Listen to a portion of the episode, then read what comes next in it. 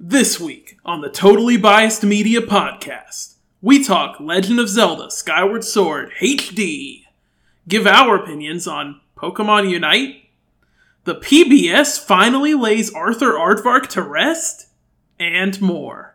Stay tuned for another high def episode of TBM.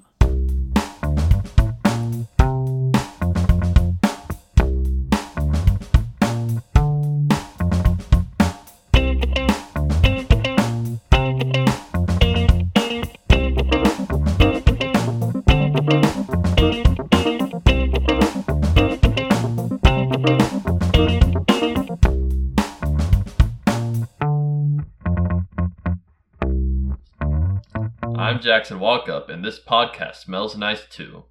I'm Jason Simmons, but I much prefer to be indulged with my full title Jason Simmons. I'm Jordan Walkup. Word up, it's Porky Pig. They call me P double A I G. Step to me. He don't want no trouble. I was famous before the internet. Since 1935, I've been getting respect. This pig is lit. I'm super legit. Every time I'm out in public, people asking me for pics. You, nobody knows you when you walk the street. How your last name rhythm and you still offbeat. From beginning to the end, I'm here for all the smoke. Your squad ain't all stars. Your squad is all jokes. In with this one bomb, most famous of all quotes. This battle is now over. That that's all, folks. That sounds familiar. folks, we got another big game review for you all. And this time, we're going back to 2011. Because if there's one thing we love, it's going back for games. Now, we're talking about The Legend of Zelda Skyward Sword.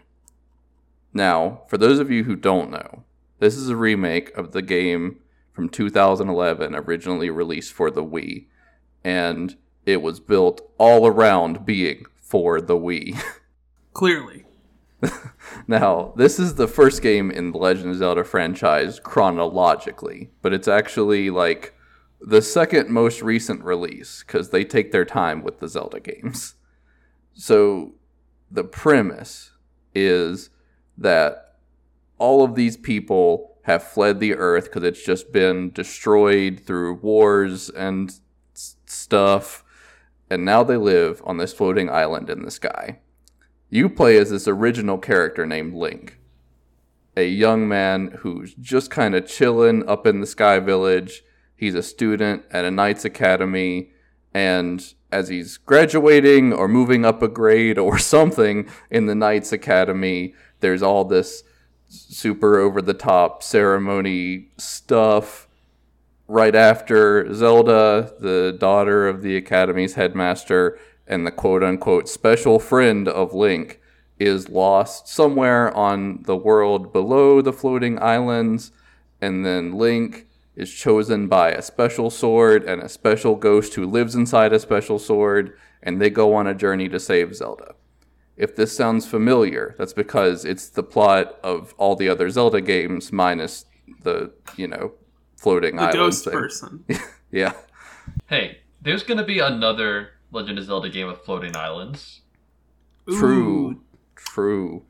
They were really they were predicting the future. Their own future which they then determined. I was honestly thinking that they might have chosen to do Skyward Sword over a game people wanted, uh, just because it, it also has floating islands. They're setting up that aesthetic before they ever really get into any of the actual gameplay elements. No, it, it it's a shame that they already remade all of the good Legend of Zelda games. yeah. You're spoiling the review. but yeah, let's let's get into that review then. So, what about this game uh, isn't as good as previous Legend of Zelda games, Jason? Well, let me just get the most important thing out of the way. It has the Metroid Prime 3 problem of it's on the Wii, so it has to use motion controls. Uh, and naturally, that doesn't just mean that you use motion controls every once in a while. It means every single combat mechanic and every single puzzle mechanic and literally everything has to be based around motion controls. From, From the the beginning of the up, game until the end of the game. this game is 100% motion controlled. Now they have added button controls to the Switch remaster of this game, but this game still very clearly was made with motion controls in mind for literally everything. These might these might be the worst controls I have seen in a video game like probably in two console generations. like I think it's probably as good as you can get with the controls, still preserving all of the stuff built around motion controls. yeah. But even where I am at the game, I'm 25 to 26 hours in, somewhere in there, and I'm on the, I believe, the next to last dungeon. I like I'm I'm trying to get the Triforce right before the end, where I presumably fight the big bad guy. Um, and I still don't always know what's gonna happen when I hit a button on my controller. Yeah, it's very clunky and inconsistent and just straight up difficult. Like it's not intuitive at all. Nothing feels like it's the buttons that they should be. That said, the motion con- or the the button controls do make the hardest boss fight in the game easier because the fights with Girahim, uh, if you're using motion controls, then he can tell where your sword's going to come from based on you know where the Wiimote is on the screen and stuff like that. Uh, with button controls, it's a lot easier to just uh, hold the stick in one direction and then quickly flick it the other direction than it is to move your whole arm across without doing a swing. Yeah. Jackson, what have your experiences been with the controls? It's been about the same. Things just uh, don't work sometimes, and then th- things just work too well sometimes. Like uh, there is a mini game in the game where you have to chop a falling bamboo tree as fast as you can, and that is just com- completely broken by the controller controls because you can just keep hitting it in one direction for pretty much ever, and you can get like forty, like over forty hits. I don't know how many you get with using motion controls, but it's just completely broken by It that. is actually Yeah. so much easier with motion controls. Like my best was like 64 with motion controls because you can literally just wave like the very end of your hand back and forth, and it counts it as full swings. So you can swing Oh, like that's so several times a second. So it was just already broken. Yeah, it's Do just you- inherently uh, a Do you guys? Yeah. Do either of you have the upgraded sword? no. I have don't. like the the longer and double damage thing. Yeah. After you play for a while, you get a longer sword that does double damage. And I think you're supposed to not really be able to do that mini game until you get that sword, but you can just do it with the basic sword. Yeah, Because if, if you mess up, he recommends you wait until you have a longer sword. yeah. Hmm. Oh yeah, I remember that. Yeah. Also, I have to say, once you get the Master Sword, it is ridiculously long compared to the, the basic sword. the Master Sword probably has a good, like, two feet on the uh, the default Goddess Sword. Interesting. but also some attacks, like your special attacks, like your uh, spin attack and like your upward spin attack, they just don't work well with the controller controls either. Yeah, Because what you're supposed to do is flick it right to left or left to right quickly. No, you're supposed to doesn't work. specifically flick it from right to left to right. Yeah. It has to be a three point motion, or it won't. And it, and it, it also has to be in that order. Okay, so never mind. It's not broken. I just don't know how to use it. Well, it's also it is just a bad system. Like, like it's that not great. I mean, it's once you get used to it, I think it's fine. I, I don't see- have problems with stuff like that really anymore. Uh, the issue I run into most often is sometimes it thinks I'm just trying to hold my sword in a direction instead of swing, yeah, yeah, that is a Hmm. consistent fight. Which is really weird because sometimes it'll let you do like quick up and down or left right, like whatever hits, you can just like slam the stick as many times as you want to, but then sometimes it'll just be like, I don't have any idea what you're trying to do right now. You'll just stand still for some reason.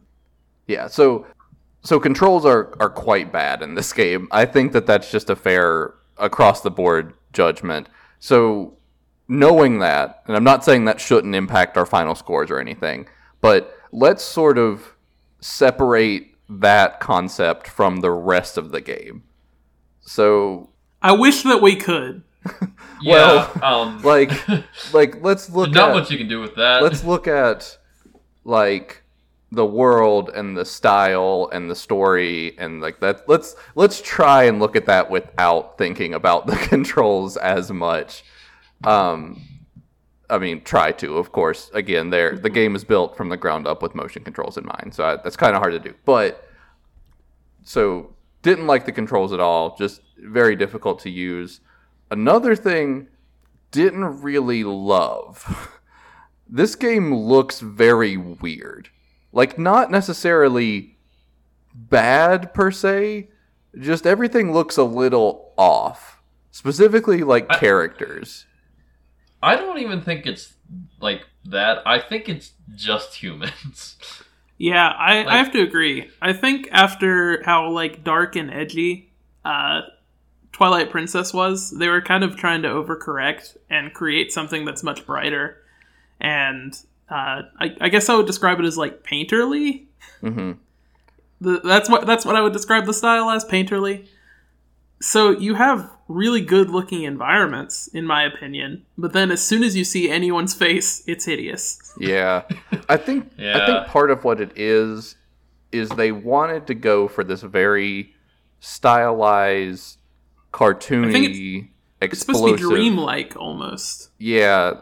Like it almost it's almost like they wanted to capture the vibe of Wind Waker, but not the actual visual. Like they didn't want to go with like character models from Wind Waker, and I think it's just a really weird juxtaposition where you're looking at Twilight Princess models in the Wind Waker world, and it's just very strange. I also just I, I don't like the the visual direction they went with Link and Zelda in this one specifically, so that doesn't help that any. You heard it. the link the link design grows on you. Um, Zelda is real bad looking in this game. Jackson and I discussed something really similar right before we started recording. I actually, uh, I disagreed, but I've also put in a good bit less time than you guys. I think I've I've done the first two dungeons, and I got up to the third area in the game.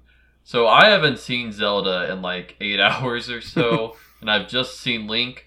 I still think Link is hideous. Might be wrong about Zelda. She might be hideous. I didn't really think any of it.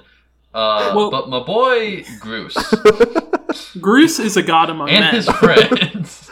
Groose, Groose might be the most is- unsettling character ever, and I love it. Groose is Groose and perfect, actually. friends. I would say. Well, that's why he's unsettling. Yeah, you're, it's like you're looking at the face of God. a perfect man in an imperfect world. Groose is truly the picture of masculinity and and just all around perfection. All right, but can I introduce you to Groose's friends? Bowl cut one and bowl cut 2 They're also. I know quite one of them is named like Colin, but it it's like C A W L I N. Yeah. His name is Colin. Uh, and then the other one likes bugs or something, maybe. they might both. effect. It might just be Colin is the one that likes bugs. Yeah. I, I could be wrong. I think it's the tall, skinny one. Yeah. I know that there's a side quest where uh, one of Groose's friends gives you a love letter for another student at the academy, uh, and instead you can give it to a ghost that lives in a toilet. Heck yeah. It's yeah. Gotta find that. So let, let's get into the side missions and stuff because this is I this is one of the weaker titles overall in the Legend of Zelda franchise. But I think it's actually the first one where I've like really enjoyed the side missions, even if not necessarily in practice like the narrative side to them has been pretty good for the most part. Like I've I've done a lot more with that than most games. Like Twilight Princess and Wind Waker, like I would totally skip over the side stuff almost every time I played them. Whereas this one I've actually like felt enthused to actually do like all the side content as it's come up. well, I did most of the side content because I wanted to get the gratitude crystals so I could get a bigger wallet. Yeah, yeah. There are there are also just some straight up in game incentives to do them, which which help a lot, of course. The whole thing I- where your wallet can only hold 300 rupees in the beginning is super annoying. Yeah. it's also dumb. it's dumb I- I do and like how- bad and annoying. Your solution is just to go buy more wallets. I do love that it's never a bigger wallet. It's just more wallets. Yeah, well, Yeah. you can get bigger wallets by doing the uh, the side missions with those gratitude crystals. Yeah. Like the last wallet you get holds nine thousand rupees by itself. Hmm. So at the end, you can hold like you have one nine thousand rupee bag, and then you have three three hundred rupee bags. Yeah. But this man just carries four wallets everywhere. Yeah. Three very small ones and one very large one, I like mean, a I do normal have to person. say, yeah, I mean, I do have to say, he's not carrying like dollars. He's carrying full on gems. if you're finding a bunch of like one rupee gems or five rupee gems, that's gonna weigh up after a while. How big do you guys think rupees are? Yeah, if they're the size that they appear in the world, then you can only hold like five. Yeah, and even that'd be pushing it. I'm I'm picturing that that's just like their overworld representation. That they're actually the size of like U.S. coins. I mean, thicker, It's of course. actually a um, it's actually a metaphor for the uh, the value of money in real life being a, a large value. That is, What? yeah. Are you trying to make some kind of weird political statement about the economy? I was trying to make a very dumb joke, and I did not deliver it well at all because I could not realize what words I need to use. Anyways, I like to think that every rupee is about the size of a dime. yeah, I could see that. Um, you could probably hold like a hundred or so in your hand pretty easily. This man, he holds ten bombs at a time. Are we really going to talk about the the rupees he's carrying? He carries bombs and occasionally falls into lava. Eh, And he lives sometimes. it only You don't does- take damage from falling off of things in this. Or like not all the time. Sometimes, Yeah. but not always. if, if you fall forever, you you never take damage, as far as I can tell. yeah, Which is it's interesting because you think you'd have there. There's such like a vertical aspect to this game. It's kind of weird that they decided not to have fall damage or anything like that. yeah, and even then, like you you have your um your glider to help with like long falls, but even then, that will automatically deploy most of the time. The fact that it automatically deploys is really lame. Yeah, It also is this game. I was going to talk about this later, but I'm going to go ahead and get into it now. This game has no respect for your time. No, not at all. Everything in the game takes entirely too long. Every time you go into a dungeon or even just a new area, it's like, "All right, let me pull up your map." And it's like, "Okay, this is the part of the map that got that got, you know, unblocked now. That you can see it." And then it zooms in and it's like, "All right, this is what that part of the map looks like."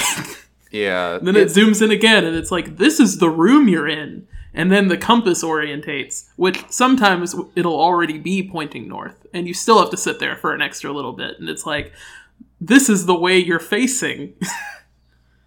It's like, I don't have time for all this. it's not even just like the incessant nagging from Fi as a character and like the over explanation of mechanics. It's like It was so much worse in the Wii version. oh yeah, I've He is so toned down. yeah I've heard that this game actually cuts a lot of time from the overall runtime just because Fi is not Fi does not over explain things, and I'm assuming that's because the original was so like mechanically burdensome that they didn't want to like throw on a lot of extra stuff without a thorough explanation, but it really doesn't need it. Like, I could see a version of the game that over explains the stuff being good for like younger players, but it kind of makes it feel like it thinks everyone playing this game is a moron sometimes. Also, it's not just like that stuff. Like the actual actions you have to do in this game are also incredibly tedious and time consuming for no reason sometimes too. For example, there was a part where I was exploring about seven or eight hours in. I think it was like the I think it was right before the second dungeon.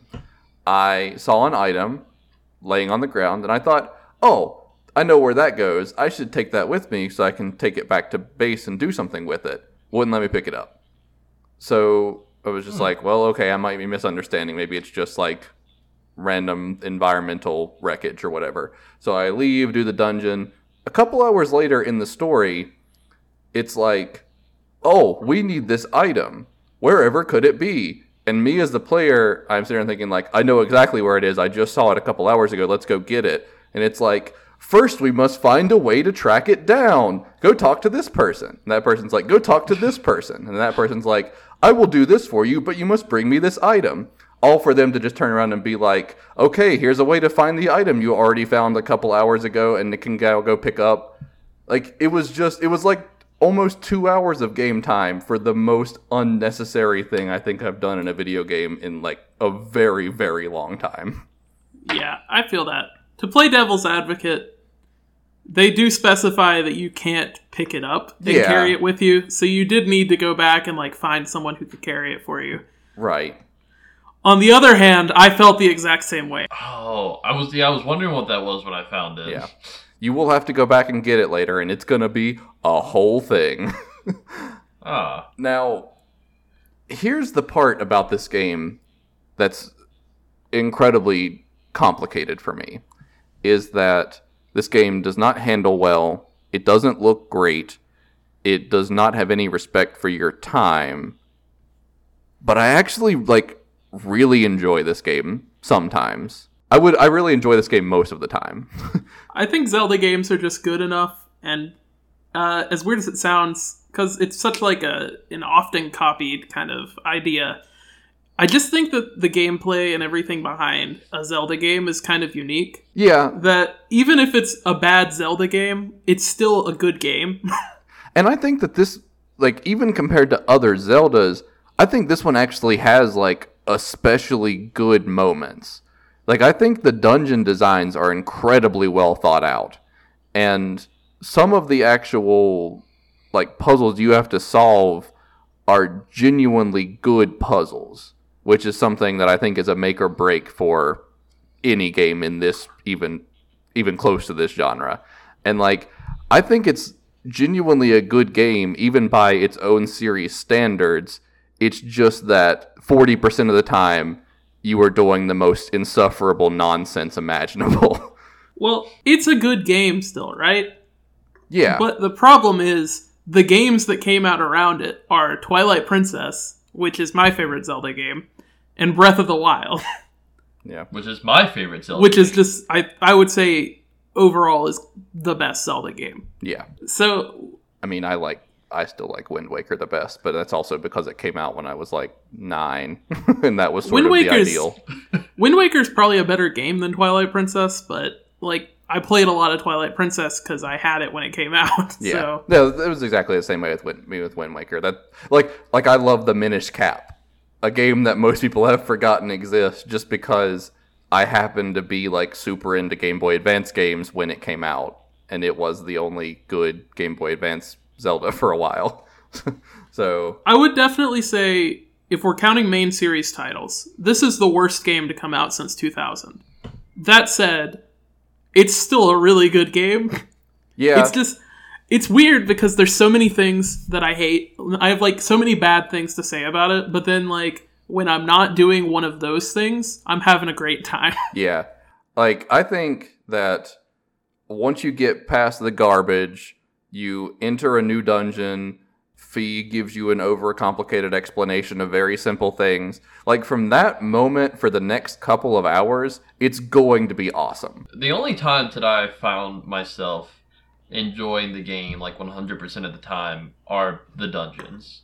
They are really fun, but when it comes to the overworld stuff, it's it's hit or miss. I hated the first dungeon. I mean, I didn't think it was great because it was based around motion controls a good bit. They all but are. I still Yeah, that doesn't change. well, change. yeah, but like, it didn't really lend itself too well to uh, the controller controls. The second one did because most of its motion controls was just like moving a rock in lava. I think they genuinely get better as you go. Like, Yeah. So far, my favorites have been the more recent ones. Like, I've, I've done five of the seven dungeons, and I think my favorites were the fourth and fifth one. This game actually has a good underwater dungeon. Like, that's something that has never been good in any other Zelda game. Well, something that's kind of important to note is the game doesn't give you what I would really consider to be a proper combat tutorial until the end of the first dungeon. True. And it sticks you in a bad situation to learn. Yeah.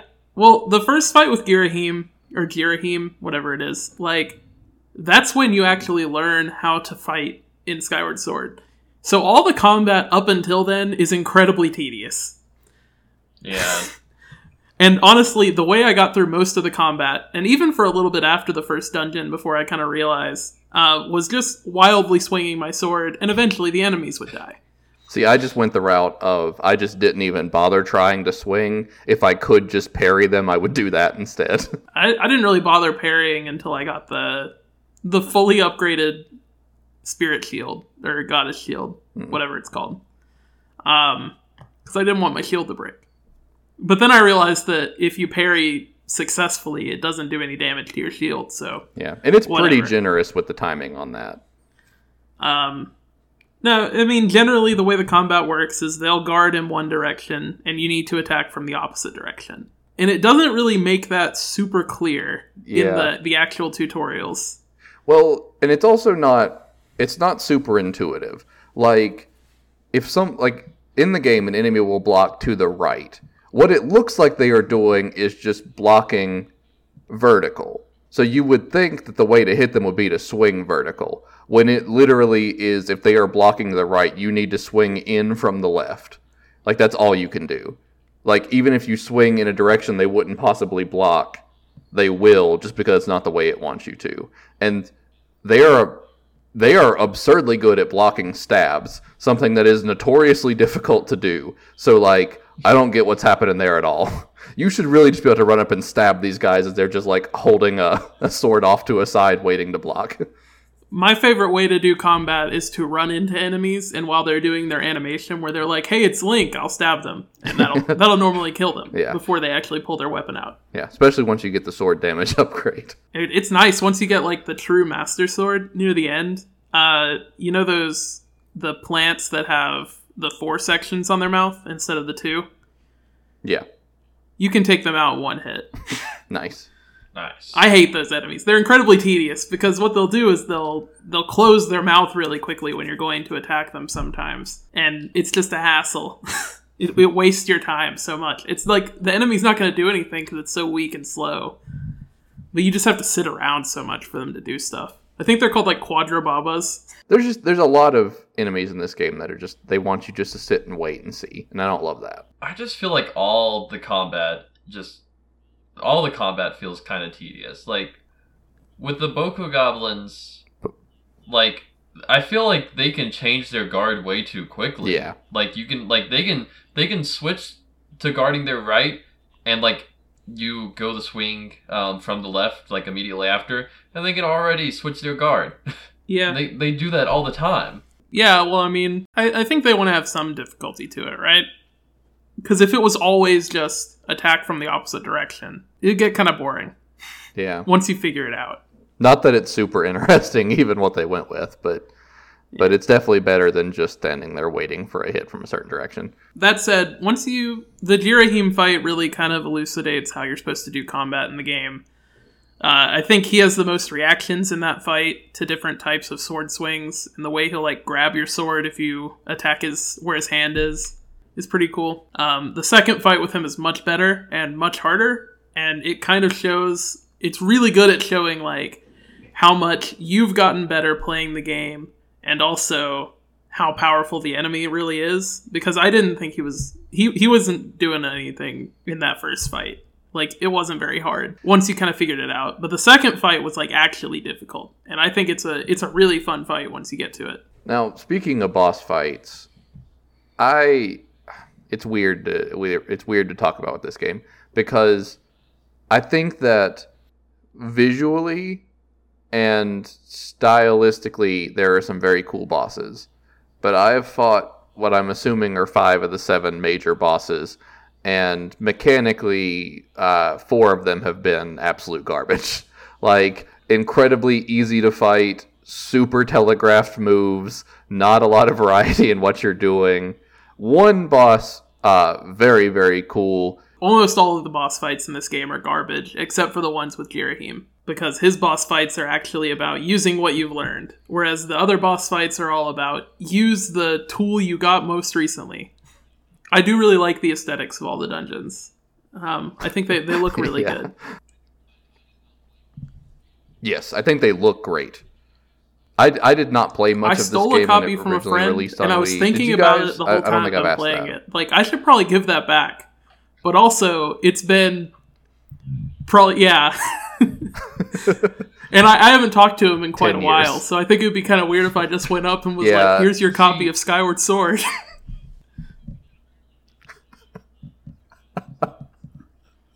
See, when it originally came out, I was like seven or so. yeah, not So uh, naturally, I didn't know how video games work, and I, not even until like I don't know, a few years later, a little before Breath of the Wild came out, that I learned um there there was a ground area.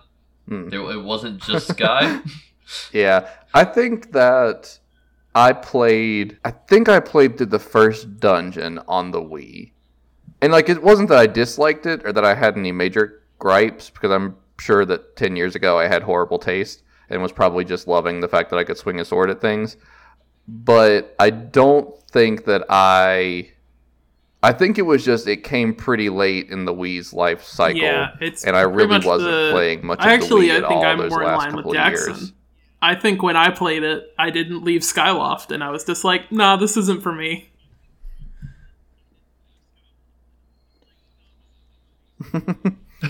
Yeah. Well, this isn't something I think should necessarily impact our scores, but I think that there is a lot about this game that doesn't quite click in its own right, but really set up a lot of great things for Breath of the Wild. Like playing this now after playing Breath of the Wild, which is probably the most I've played any Zelda game by a, a huge margin. I can see a lot of inspirations that were not in previous Zelda games. Yeah, That were you could kinda added in that they were Skyward Sword and then were instrumental in Breath of of the linear Wild. dungeon design. Not that they completely got rid of it, because the the dungeons in this game are they're plenty Yeah. linear. Uh, but I would say that they're they're less linear than what you saw in Twilight Princess, at least. I think it was also them experimenting with some more traditional RPG elements that Legend of Zelda had kind of stayed away from. Like it really wasn't until the last two games that I would really think of Legend of Zelda as being an RPG at all. And then this time around you have upgrading equipment, you have some crafting, you have, you know, ways to sort of improve Link's chances that are not just get better gear as the story progresses. Like there was a little more there were more options to sort of play the character the way you wanted instead of just a flat this is Link and this is what he does. And it's still telegraphed out by like what gear you get and when, but it definitely feels very different from the earlier games because everything up everything before this point kind of felt the same in that regard. Like there wasn't a whole lot of customization, there wasn't a whole lot of options. Everything had to be done the right way. Yeah, Whereas this one feels Uh, a little more of experimenting. though, experimental, one thing I that I really noticed playing this game uh, is Breath of the Wild is more about giving you the tools and then just kind of setting you free and letting you do whatever you want with the tools. Skyward Sword, and well, really almost all the Zelda games prior to Skyward Sword, gives you the tools and tells you this is how you can use the tool, and this is the only way you can use the tool. And going back to that from Breath of the Wild was pretty rough. because there's like items you get like the whip, where I feel like the whip should be Yeah. I feel like it should be able to do more than what it does. There are a few enemies that you can like do stuff with. I feel like it should be you should be able to use it to like take weapons from enemies and stuff like that. And just most of the time it just doesn't do anything if you hit an enemy.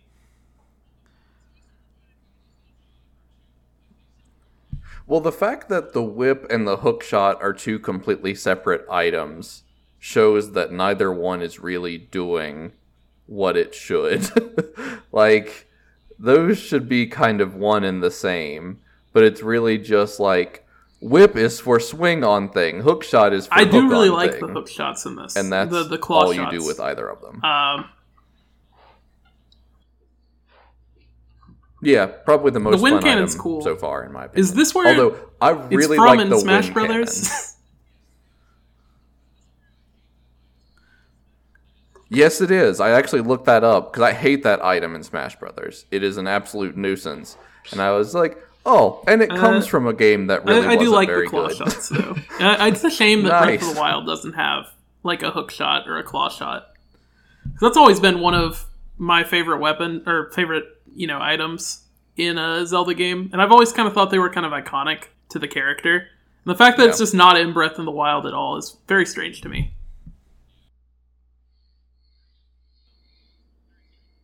Yeah, they were always one of the coolest items, even in like the top-down 2D Zeldas. So it is sort of a, a strange addition. I, I think we could definitely see some more inspiration from previous games going into this Breath of the Wild sequel that's on the horizon, though.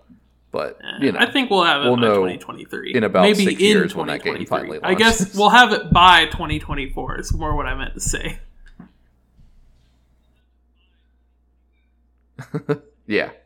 So one thing that was sort of new to this game was sort of a means of traversal that isn't walk to this location. And everything about this game is built around these floating islands and flying on your big old bird friend. So First off, what did the you bird guys think hideous. of that? And like how do you think I don't know why they game. decided to base it off of like I think it's like is spoon-billed stork or shoe bill. It's a shoe bill stork, which is my favorite animal, by the way. These things are incredible. I don't know why they based it off that and they make of it look like incredibly stupid like in this bird, game. like any of the bird of prey. Why does it have to be storks at all? well, I think it's the delivery side of it. Like they are. Well, I do want to carrying story things. wise, it's But special appearance because aside- Link has a crimson loftwing. Um, I don't think there are that many people that have the same color of loftwing. yeah, I can't think of any colors that are repeated though. There aren't that from many what I saw people. of all the loftwings, other than just random ones flying around in the air. So, like, what's so special about Link having a red one or a crimson one when like Zelda has a blue one. I don't think anyone else has a blue one that looks quite like that. Isn't isn't the crimson one? No, it's just that crimson Wasn't it like ones that are crimson rare one and they the don't like people crimson one to generally. ever exist? But like, I don't know why they chose crimson, and I, I I think that they should have made the other Loftwings look more similar to each other instead of. I, I just don't think there's enough making the crimson Loftwing really stick out, other than it's red. It's kind of weird. I think flying around is incredibly. This kind of goes back to what I was Yeah. saying earlier. It's very Yeah. tedious. It takes forever. Like, I think it's fun uh, because there's like a boss battle you do in midair, and I thought that boss battle was kind of cool. But generally, I just think flying around is tedious.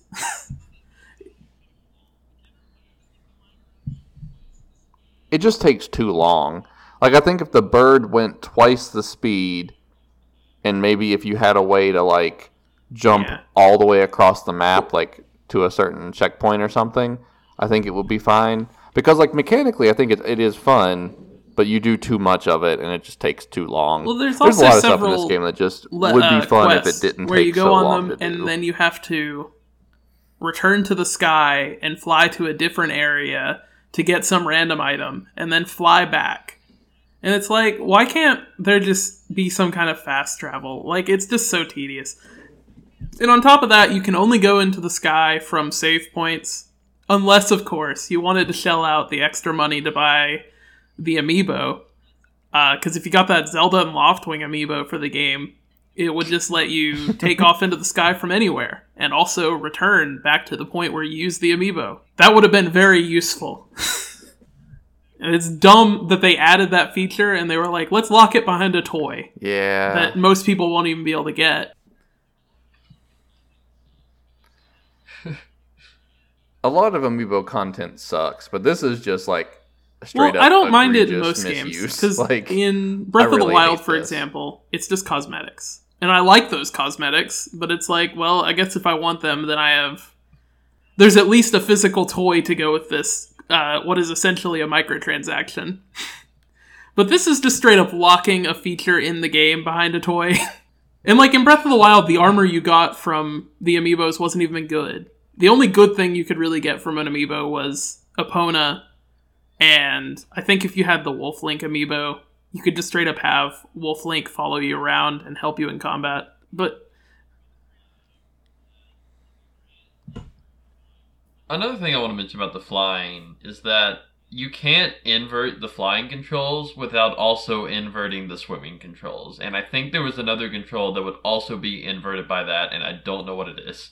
All I know is I don't want to invert swimming controls too. Yeah, that'll be good. So, not only is traversing uh, on your bird sort of this open map where you can just drop onto islands and everything, this is also the first game in the series to really have sort of an open world feel. Like everything is still sort of linear, but you can you can definitely cover a lot more ground in the order you choose than previous games. And I personally think that lends a lot to the whole feel of the game, but I think it also creates sort of the, one of the game's biggest Well, for some reason, that it just it um, takes um, so I might have long just to get it. anywhere. other than stamina potions, there's no way to make yourself run faster or longer. So you have like a much bigger world space than what you normally would see in a Zelda tell. game. I mean, kind of. We'll discount Wind Waker here because that I would say that's the most open world Zelda game. But um, and, and when you're in the sky, I would say Yeah. it takes a lot of cues from Wind Waker, where it's a, it's a lot of tiny islands kind of dotting the landscape, and also where you can fly. Absolutely. It's it's in 3D, which is pretty cool because you'll have some islands that are you know super high up and others that are pretty low to the clouds. Um, but just when you're walking around on the land, the maps are much bigger as well. And it's just so slow because you can only run for like 8 seconds and then you have to you have to walk for a little bit to let your stamina recharge and there's no way to extend your stamina gauge other than drinking stamina potions, which is only temporary.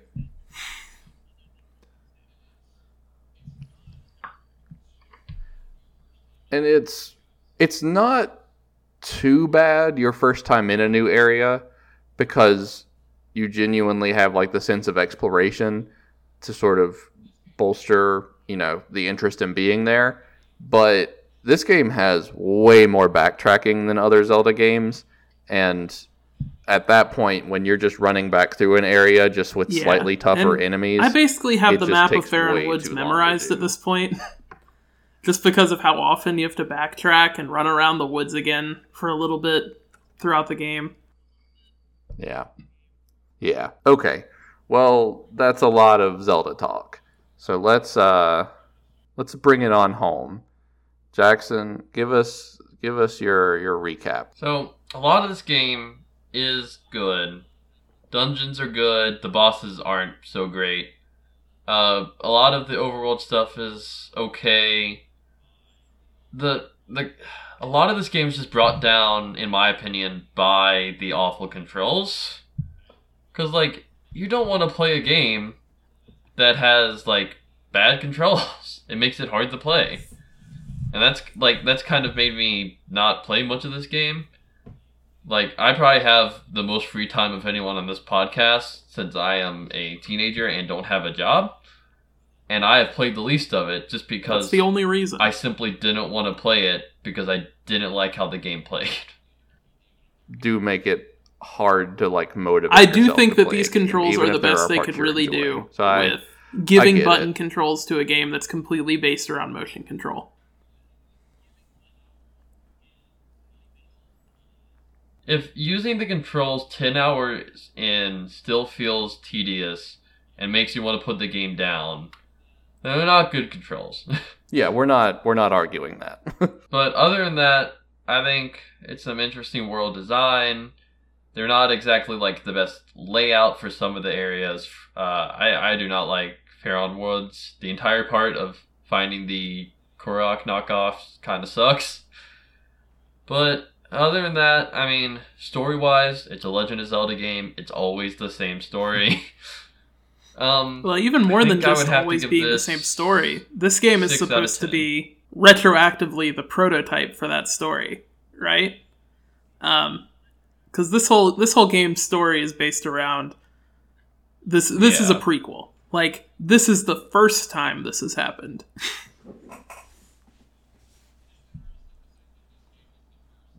hmm It is interesting to think that this game is the first that takes place in, in the series, but it's still after this like world destroying war Who that wants to set the see stage that? for everything. We still Every haven't time I think about the Zelda any look at timeline. I just remember that at one not point me. it split into three different timelines, and they couldn't decide which one they wanted Breath of the Wild to take place in, so they just said it was all of them.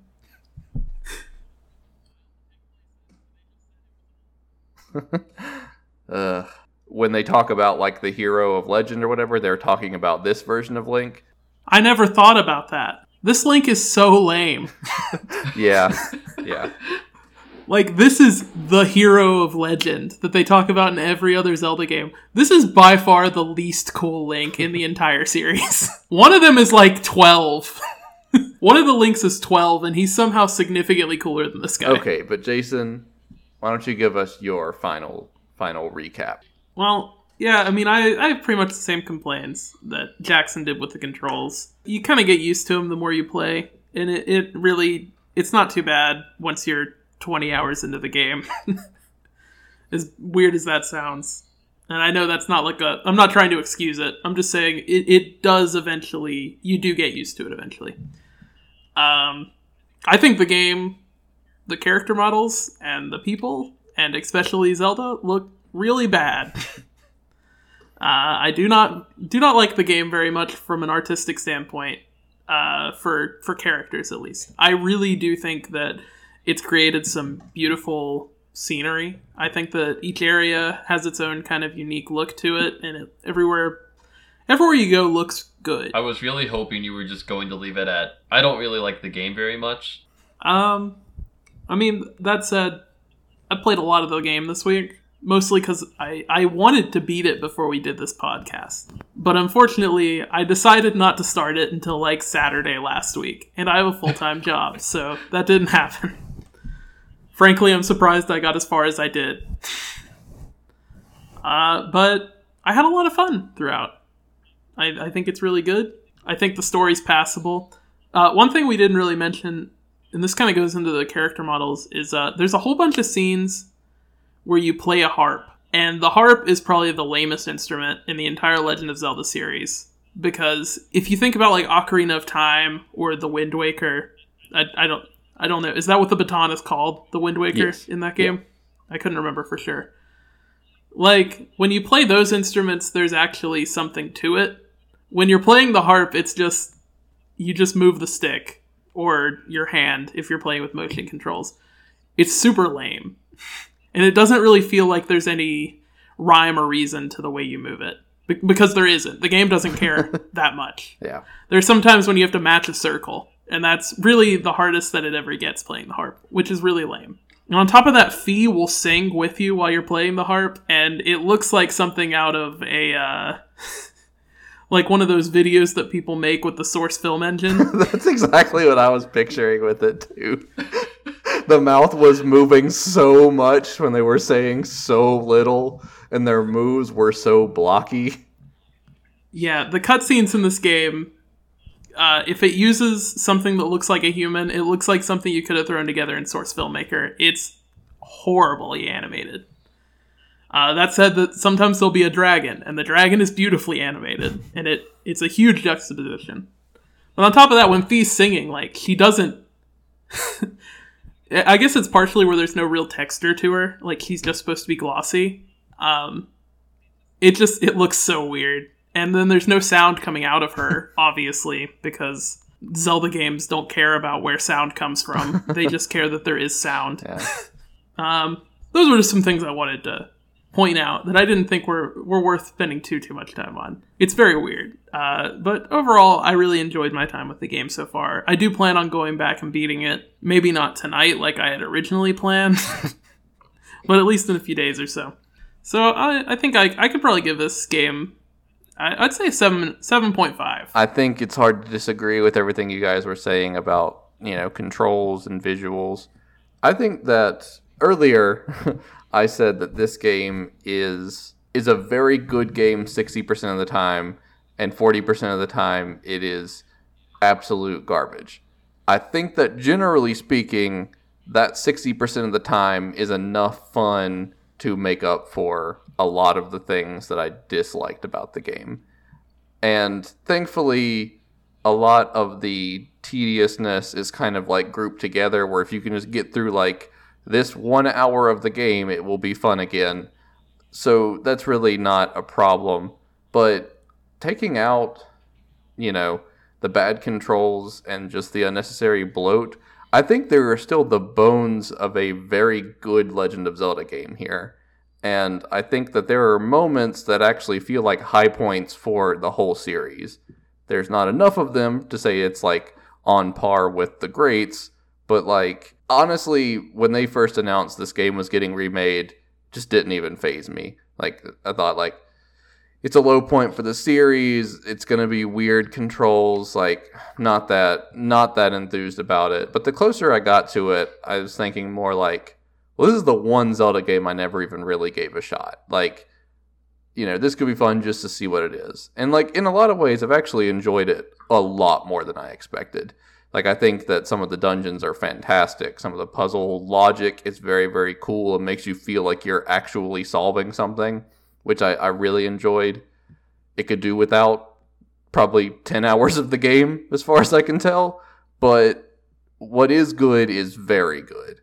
So I think I'm going to give it a 6.5 out of 10. That's it. You heard it here first. Our final review. I didn't remember what Jackson's review was. Six. So I don't know, like six point. I don't know math. Let's find out. 6 plus 6.5 plus 7.5 divided by 30 point or 6.6 It's six point five. 6.6 repeating. Okay, well let's round it down to a 6.5 That seems fair. Partially because that's the score I actually gave it. Uh, I will say to add on to my review, um, if you're going to play a 3D Legend of Zelda game, pick one of the other ones. Any of the other ones. yeah. Liter- this is this is in my opinion the worst 3D Zelda game by a pretty big margin. I think this is the worst game in one of the best franchises in gaming history. I, it's still a good game. okay, well, we've already talked far too long about The Legend of Zelda Skyward Sword. So we're going to take a quick break and then we're going to come back with all the big headlines in the world of movies and television and video games.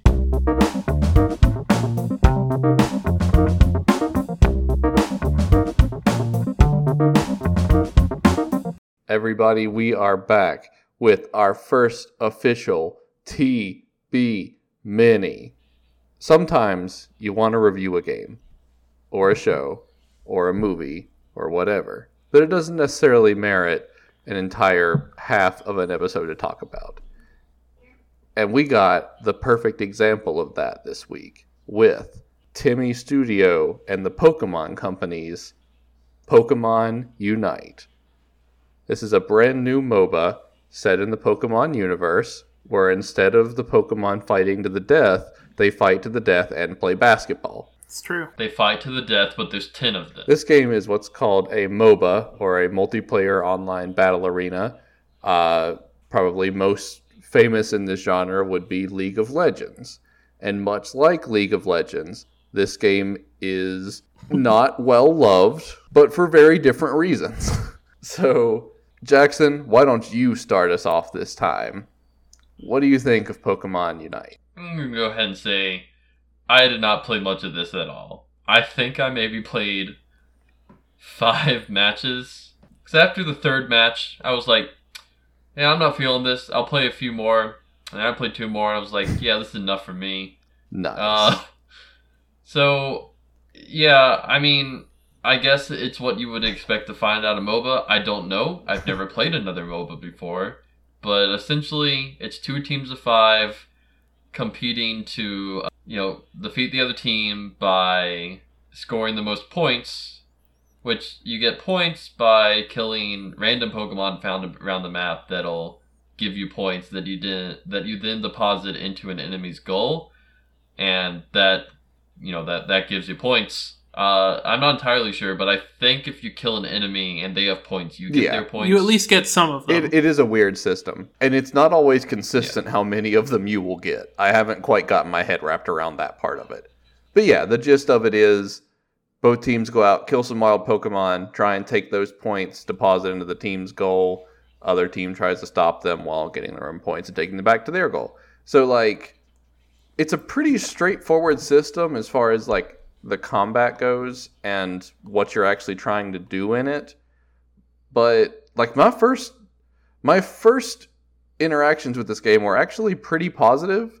Like I got into a couple of matches and was actually having a good bit of fun with it because it's very straightforward and it's very simple, but there's still a lot of strategy in terms of like how Pokemon complement each other and knowing when to focus on what things. And there are some other mechanics that throw in like there are like stronger wild Pokemon that spawn sometimes that can change the tide of battle and like, like there's actually some cool stuff at play here, but the simplicity of it also burns it out very quickly. Like I've I've actually played a decent amount of this, like at least several hours, but I feel like I've already kind of learned the ins and outs of the game, which seems weird in a game like this where a lot of it would be like strategizing. Usually, if I like it or not, ends up being uh, by how much I win. Fair. Uh, and I I I won most of the matches I played of this. Me and Jordan played a match where our team scored like a thousand and something to like seventy, and even during that match, I was still like, yeah, I guess this. yeah, I played maybe 15 matches, I think.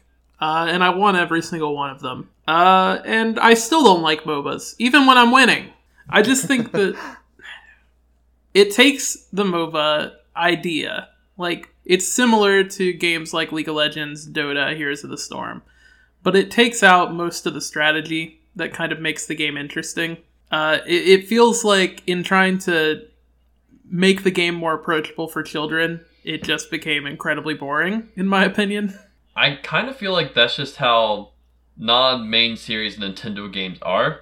Yeah, I My mean, opinion. That's a pretty universal thing. Uh, I I mean, but Nintendo is usually more like child friendly, not in the sense of like themes and stuff, but in the sense of like gameplay and mechanics too.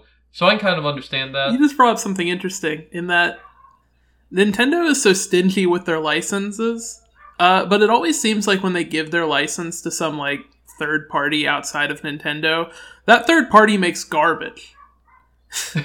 Maybe that's why they're stingy with it. Well, maybe if they just tried giving it to a good company one time, maybe a good game will come out of it.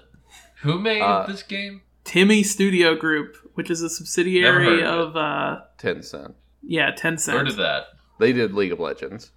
This game, it's already not great, but what really turned me completely against it was finding out just how aggressively pay to win it is. You can give yourself just tremendous advantages in battle by putting in real money, and it's probably the worst I can remember in any multiplayer centric game before. Like, you can make yourself something like 40% stronger just by putting in real money and putting it into these like passive items your characters carry with them. It's it's not great. Yeah, it's horribly balanced. Oh Uh, yeah. between that and then there's there's characters like Zeraora who are just straight up significantly better than every other character in the game. It's by the same people that made League. You think that they would have some I well, well Tencent also owns Riot. So uh, you think that Tencent would be able to put TiMi Studio Group in contact with Riot so that they could kind of discuss like how you balance a game like this yeah. you have this big parent company that owns one of the largest MOBA IPs in the world, and then you also have a new MOBA with the largest IP in the world. You think that you would put them in contact with each other to make sure that you have a good game. But Yeah, it's- no, it's horribly balanced. It's not very fun. There's not too much to do outside of fighting. There are only two like distinct game modes right now, and they're still fundamentally the same. It's just one's on a smaller scale. So I believe there's there's only one map, right? yeah, It only has one map. Yeah, What? only one map. Why did they even release this game? They shouldn't have even released this game yet. they've already added a DLC character, which shows like they're being pretty haphazard about what did and didn't make it into the 1.0 release, and You have to assume that anything that comes out before like three months after the game comes out is already done. Well, that I think that's plenty of talk about this game. I mean, I definitely wanted to get in a couple. honestly, I wanted to get in a couple cheap jabs at it before we got into the headlines. So Pokemon Unite, play it or avoid it. I'm saying avoid it. I'm saying, I say avoid I'm it. saying, wait until it's on sale. Wait until this free game Wait. is on sale, ladies and gentlemen. That's the only time it'll be worth it. yeah, nah, this game, it's bad. I don't think we should give it. I don't think we should give these mini reviews a 10 out of 10 score. No, but just saying, no. like, this one's a thumbs down is enough. That's why I was saying play it or avoid it. yeah, This is an avoid, though. yeah, absolutely. TBM officially says avoid Pokemon Unite. Anybody who disagrees can send us an email. please send us emails.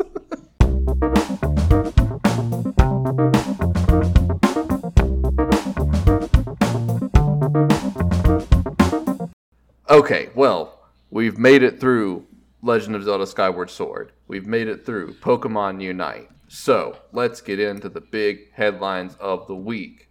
First up, we got potential delays on Horizon Forbidden West. Or as I call it, Horizon 1 Dawn. I don't think this is super surprising. This is a AAA, No. big budget studio, big studio game that was coming out the year that a pandemic was coming to a close. I think there were a lot of signs pointing towards this one getting delayed. It is a bummer we're finding out this late in the game, but and it hasn't been officially stated yet. It's just it seems like that's what's coming. Yeah, the report we're reading is from Jason Schreier, and I generally take what he says pretty seriously. Yeah. I think. I mean, I might be wrong, but when it comes to AAA titles, if they're set for a release date, say holiday 2021, and it's already halfway through the year without a like even at least a month set for the release, I I feel like it's just a good enough thing to just go ahead and say that it's probably going to be delayed. Like I said, could be wrong. And I mean, if it makes the game better, I'm fine with it being delayed. And you know what they always say? A delayed game is eventually good, but a rushed game is forever bad. Quote by Mr. Mario Nintendo. Delaying a game is bad. It is always bad. Delayed games are bad. Quote by Shigeru Miyamoto. Speaking of delays, as we all know, Black Widow got delayed by like a whole year because of the pandemic, and eventually was also on Disney Plus Premier Access, whatever it's called. Black Widow got Um, delayed so much, I've seen it, and I'm still not sure if it's going to come out. But because of it getting put on Disney Premier Access long after like contracts for actors were already drawn up, there was nothing in these contracts stating payment through Disney Plus revenue. So, uh, Scarlett Johansson, as you know, who plays Black Widow, is suing Disney because of how much money she lost out on because of it being on Disney Premier Access. I think that you have every right to trace down every even potential breach of contract that would come, especially from one of the largest and notoriously greediest corporations out there.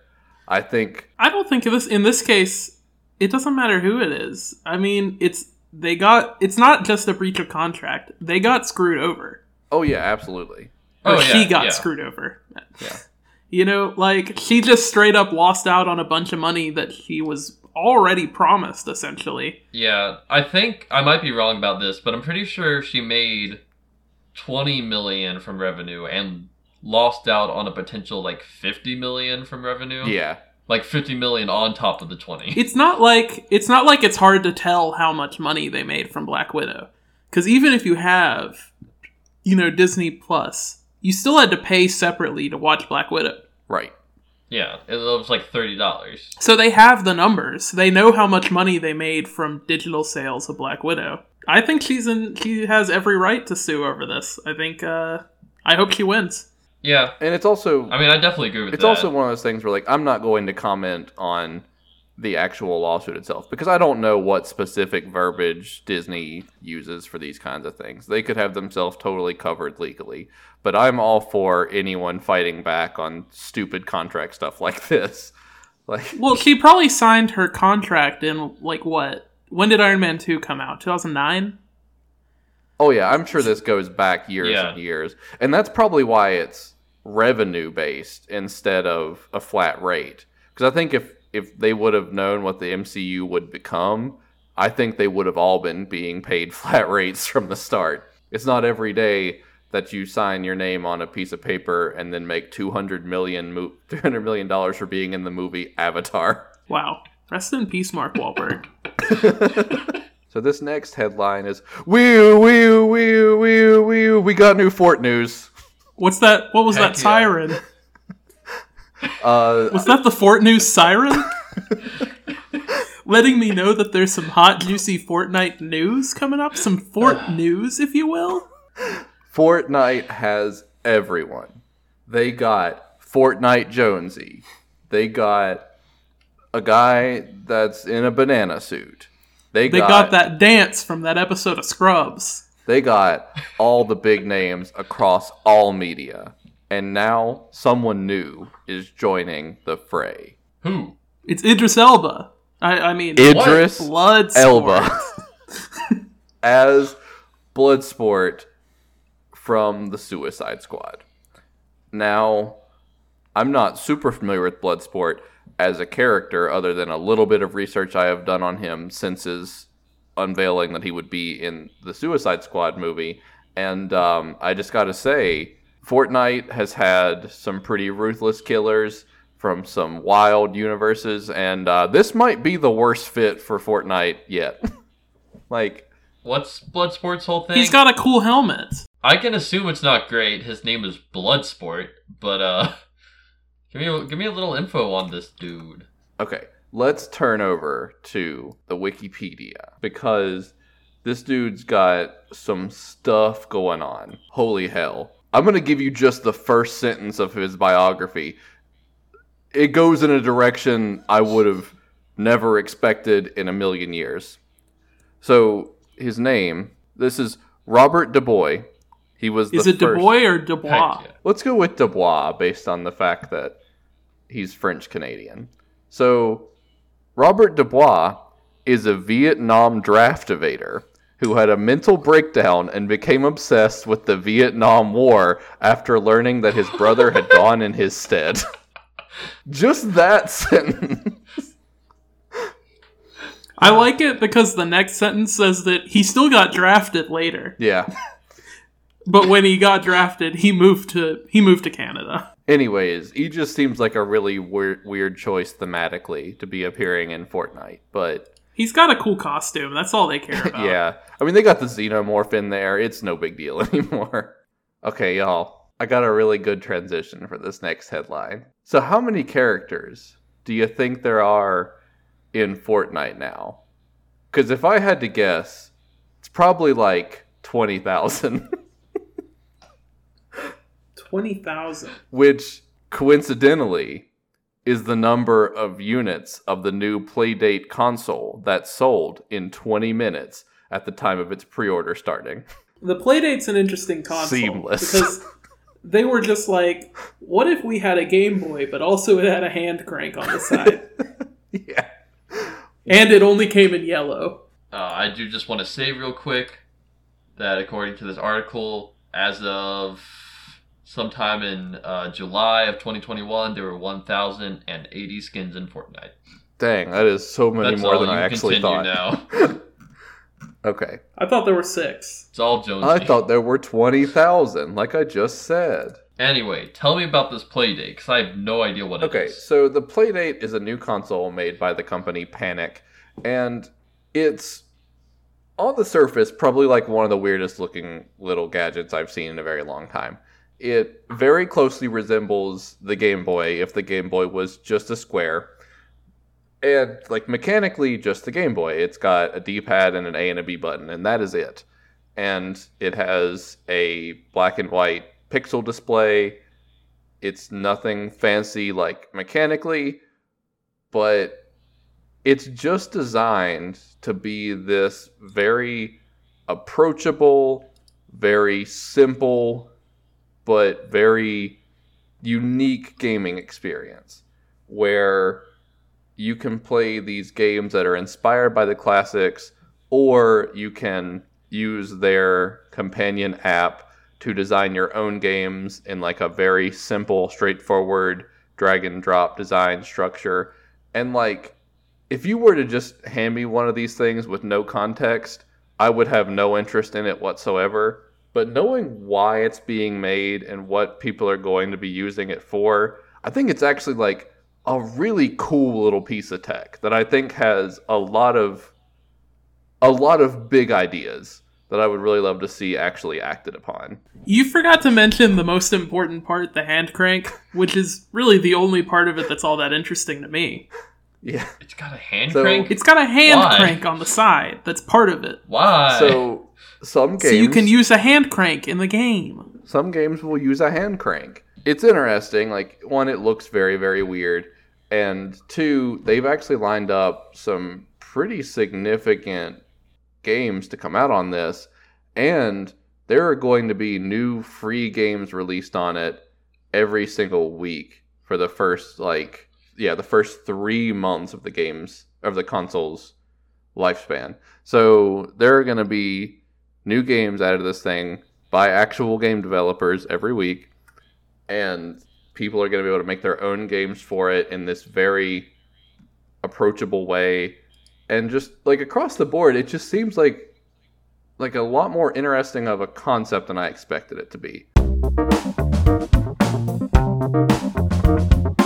Arthur, the hit television show for children, is ending after 25 seasons. I know what you're thinking.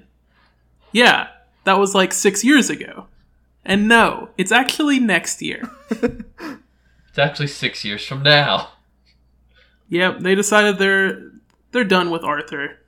PBS is like Arthur is no more. We're canceling it. Uh, and Arthur said no. You're giving us one more season at the very least before you cancel it, or else. I'm just now realizing I thought that I watched Arthur a lot as a kid. But now that I'm trying to actually think of something about Arthur, I have nothing. His sister's name was DW. There we go. That's a thing.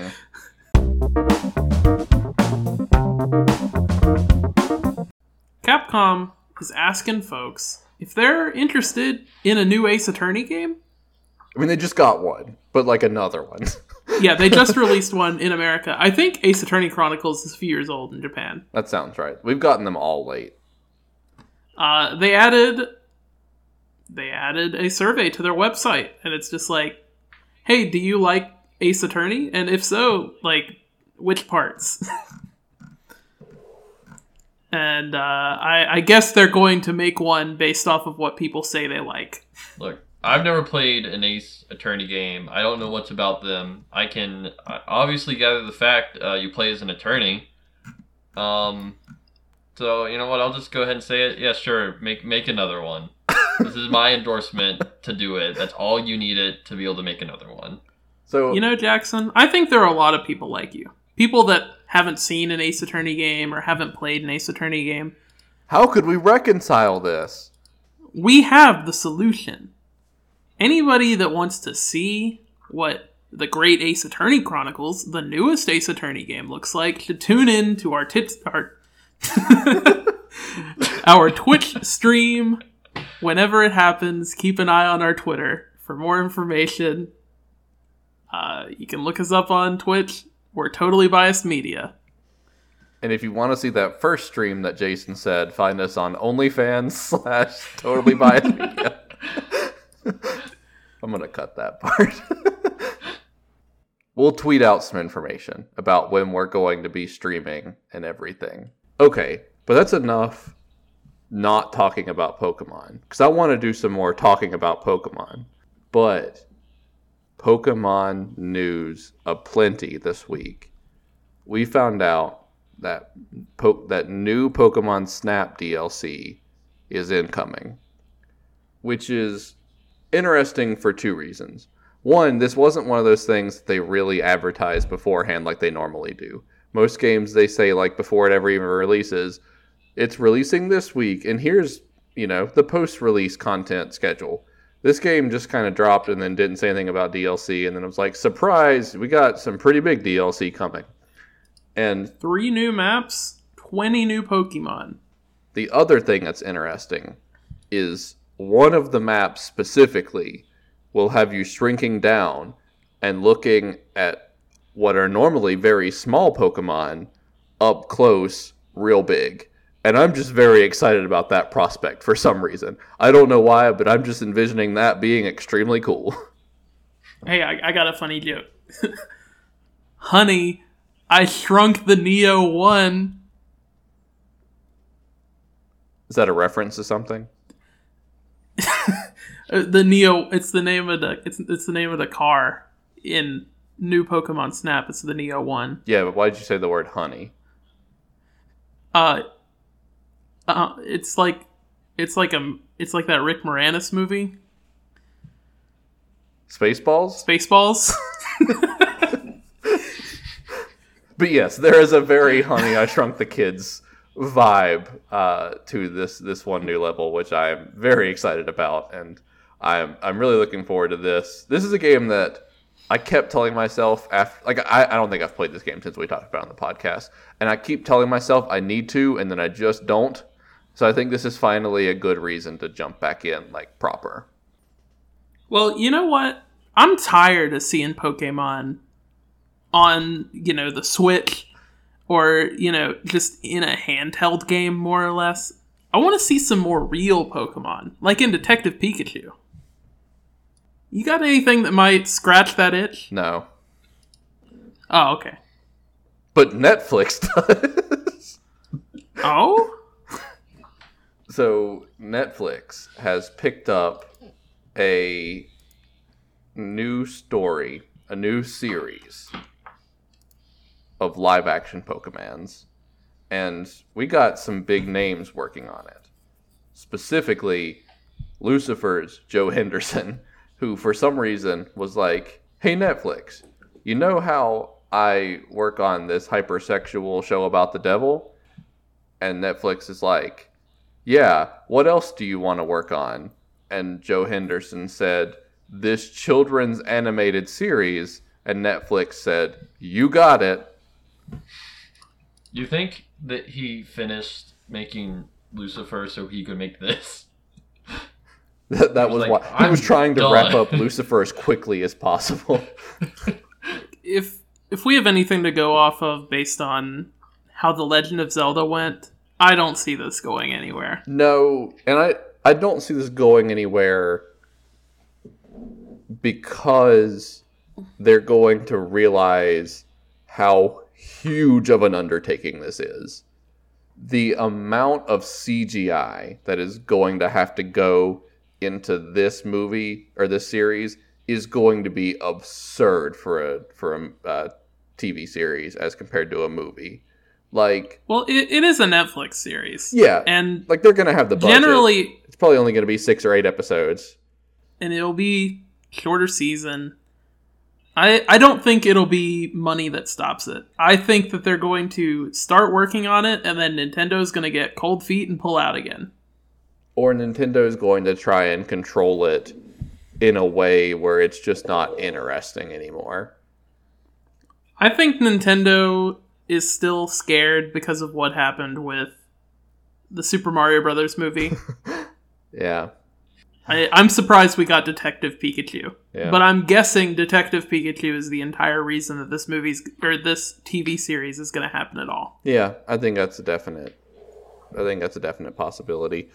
It it's weird because I I didn't expect Detective Pikachu to be anything more than like a visual spectacle, and it was actually like a pretty good movie. Like I actually enjoyed it, and I guess maybe I am thinking that if they were to make the series, it would have to be like that, and it I guess it doesn't. Like there are there are live action Pokemon things that could look very different and not require that level of detail and would still be fine. But I still think like they we've seen what live action Pokemon can look like, so I think they're going to try real hard to replicate that for better or for worse. Well, I mean, the IGN article does say that reports say that the series is aiming to replicate Detective Detective Pikachu. Not like how it wants to replicate it. It just says aiming to replicate it. So uh, this is definitely something good to go off of. Uh, I think that it's about time we get Danny DeVito as Pikachu. it's long overdue. Now, Danny DeVito, he said repeatedly he doesn't know what a Pikachu is. I think he's lying. I think it's because he's been in talks for this role for this show that just got picked up, possibly. he's he's been planning on it for years. Also, doesn't know what a Pikachu is. That seems a little suspicious. If I came to you, He's the penguin. if I came to you and were just like, I want you to star in this series, you're going to make a bunch of money, but you can't tell anyone about it. I think the response I would give when someone asked, I'd be like, movie? What's a movie? Whereas if like if that conversation had never happened and someone came to me and was like, Hey, are you gonna be in this movie? I'd be like No. Danny DeVito's an interesting guy, though. It's hard to say. I I don't actually think he's working on this. No. No, not not likely, but you know.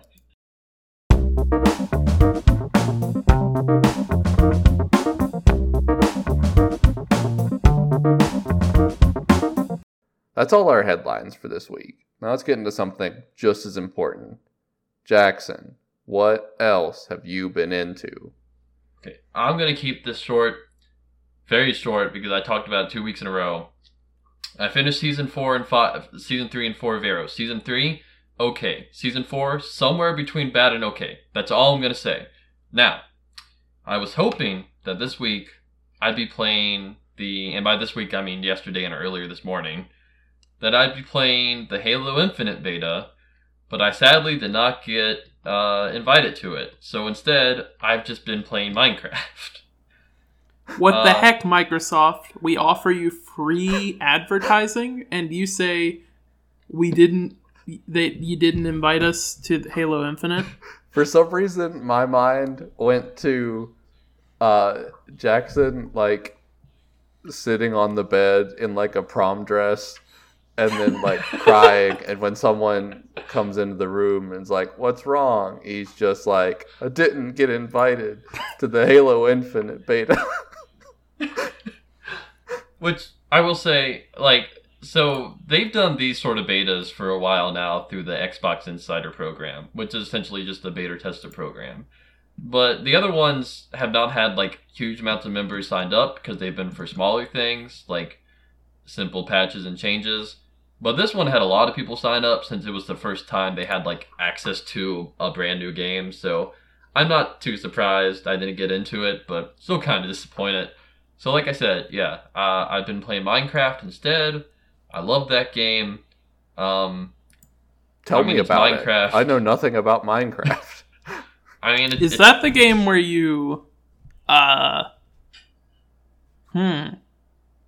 No, you can pretty much do anything in that game. yeah? Dang, that's- that was hard. Yeah, yeah, that's why. Yeah, um, I mean, it's Minecraft. You either know it or you don't. Um, Jason, what you been doing? I just want to say I don't play Minecraft. I play its much superior sequel, Roblox. You want to know what I've been doing this week? Um, Well, you Honestly- put 25 hours into Legend of Zelda Skyward Sword, so I'd imagine not much else. yeah, I managed to put 25 hours into a game in one week while working a full time job, so I, I actually haven't done anything this week. Um, I've been watching It's Always Sunny in Philadelphia still. Uh, I got Abby to watch Harley Quinn with me, uh, and she seems to really like it. Uh, I've already seen the first two seasons, uh, and they're working on a third season, so I'm pretty excited for that. Uh, but we're watching the second season now, and I think she's going to be a little upset when we finish What's Up. it'll be exciting to see season three whenever it comes out. Is there a release date on that? I don't think so. I guess The only thing I really know about it is what's not going to happen. yeah. Batman and his bedroom habits. It's really just disappointing across the board. Can't believe that Batman and DJ Khaled have so much in common. Uh. okay, well, speaking of two totally unrelated things happening, um, no, that doesn't really track. Anyways, I what you been up to, Jordan?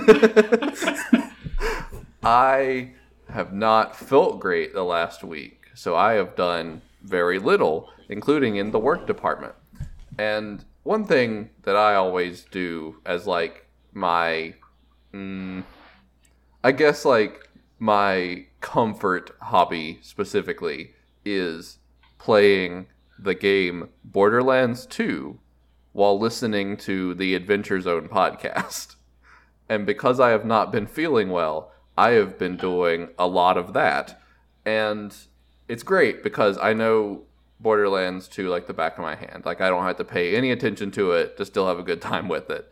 And I've already listened to the Adventure Zone balance twice over, so my third time through I was able to tune out some of the stuff a little bit without while still being able to keep up with like the overarching story pretty well. And like those complement each other pretty well. But when uh you end up on the finale of the Adventure Zone at the same time that a very important death scene in Borderlands 2 happens, it's a real recipe just to be real upset for the rest of the day. and I did shoot myself in the foot in that way earlier this week. Um, so so that's been fun. I'm starting. Uh, I'm about halfway through a second playthrough of Borderlands 2 now, and I'm listening to the Adventure Zone Amnesty, the second arc. So so yeah, it's it's good stuff. I recommend both. They are about as different as two properties can be, but uh, good stuff. Both very funny. Uh, Adventure Zone has not aged as poorly as some of the humor in Borderlands 2 has, so that one might hold up a little better for people just starting off. But you know how it goes. Wow, I can't believe you just did free advertising for a competing podcast. Yes, we are competing with the Adventure Zone, an actual play D and D podcast. Keep an eye out for the Totally Biased Media live play D and D podcast. Where we're, we're gonna play D and uh, we're brothers. We'll get our dad in there. Oof.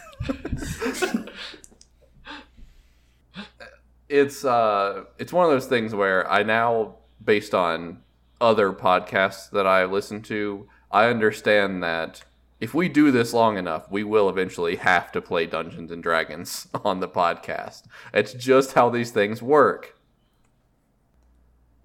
Okay. Well, we gave you two reviews, a whole mess of headlines, our week in review. So now, all that's left is to close out the Totally Biased Media podcast.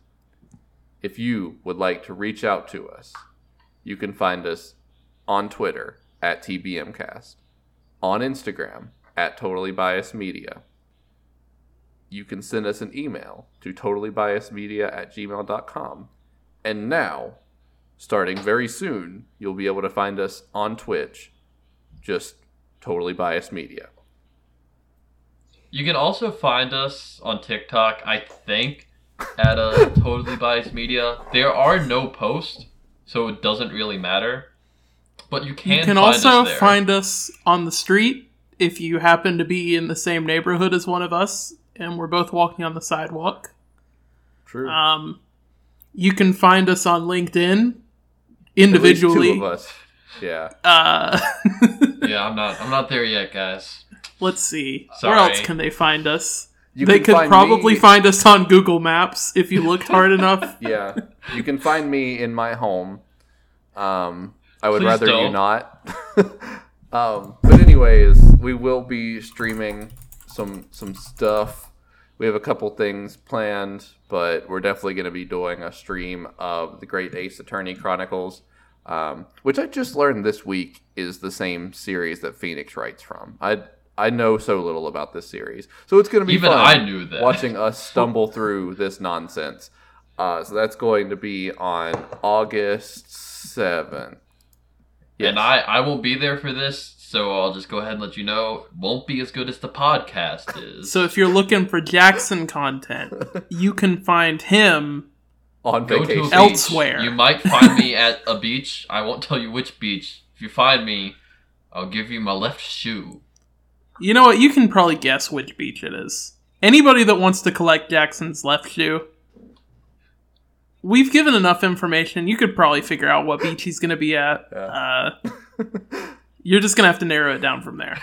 You're also going to have to figure out what he looks like. But we do use our real names on the podcast, so that should be pretty easy too. Yeah, yeah. Actually, then you can probably find our address. Oh no. All right. Well, for the Totally Biased Media podcast, I'm Jordan Walkup. I'm Jason Simmons, And I'm Jackson Walkup. and you just felt the bias. Thank you, everybody. Goodbye.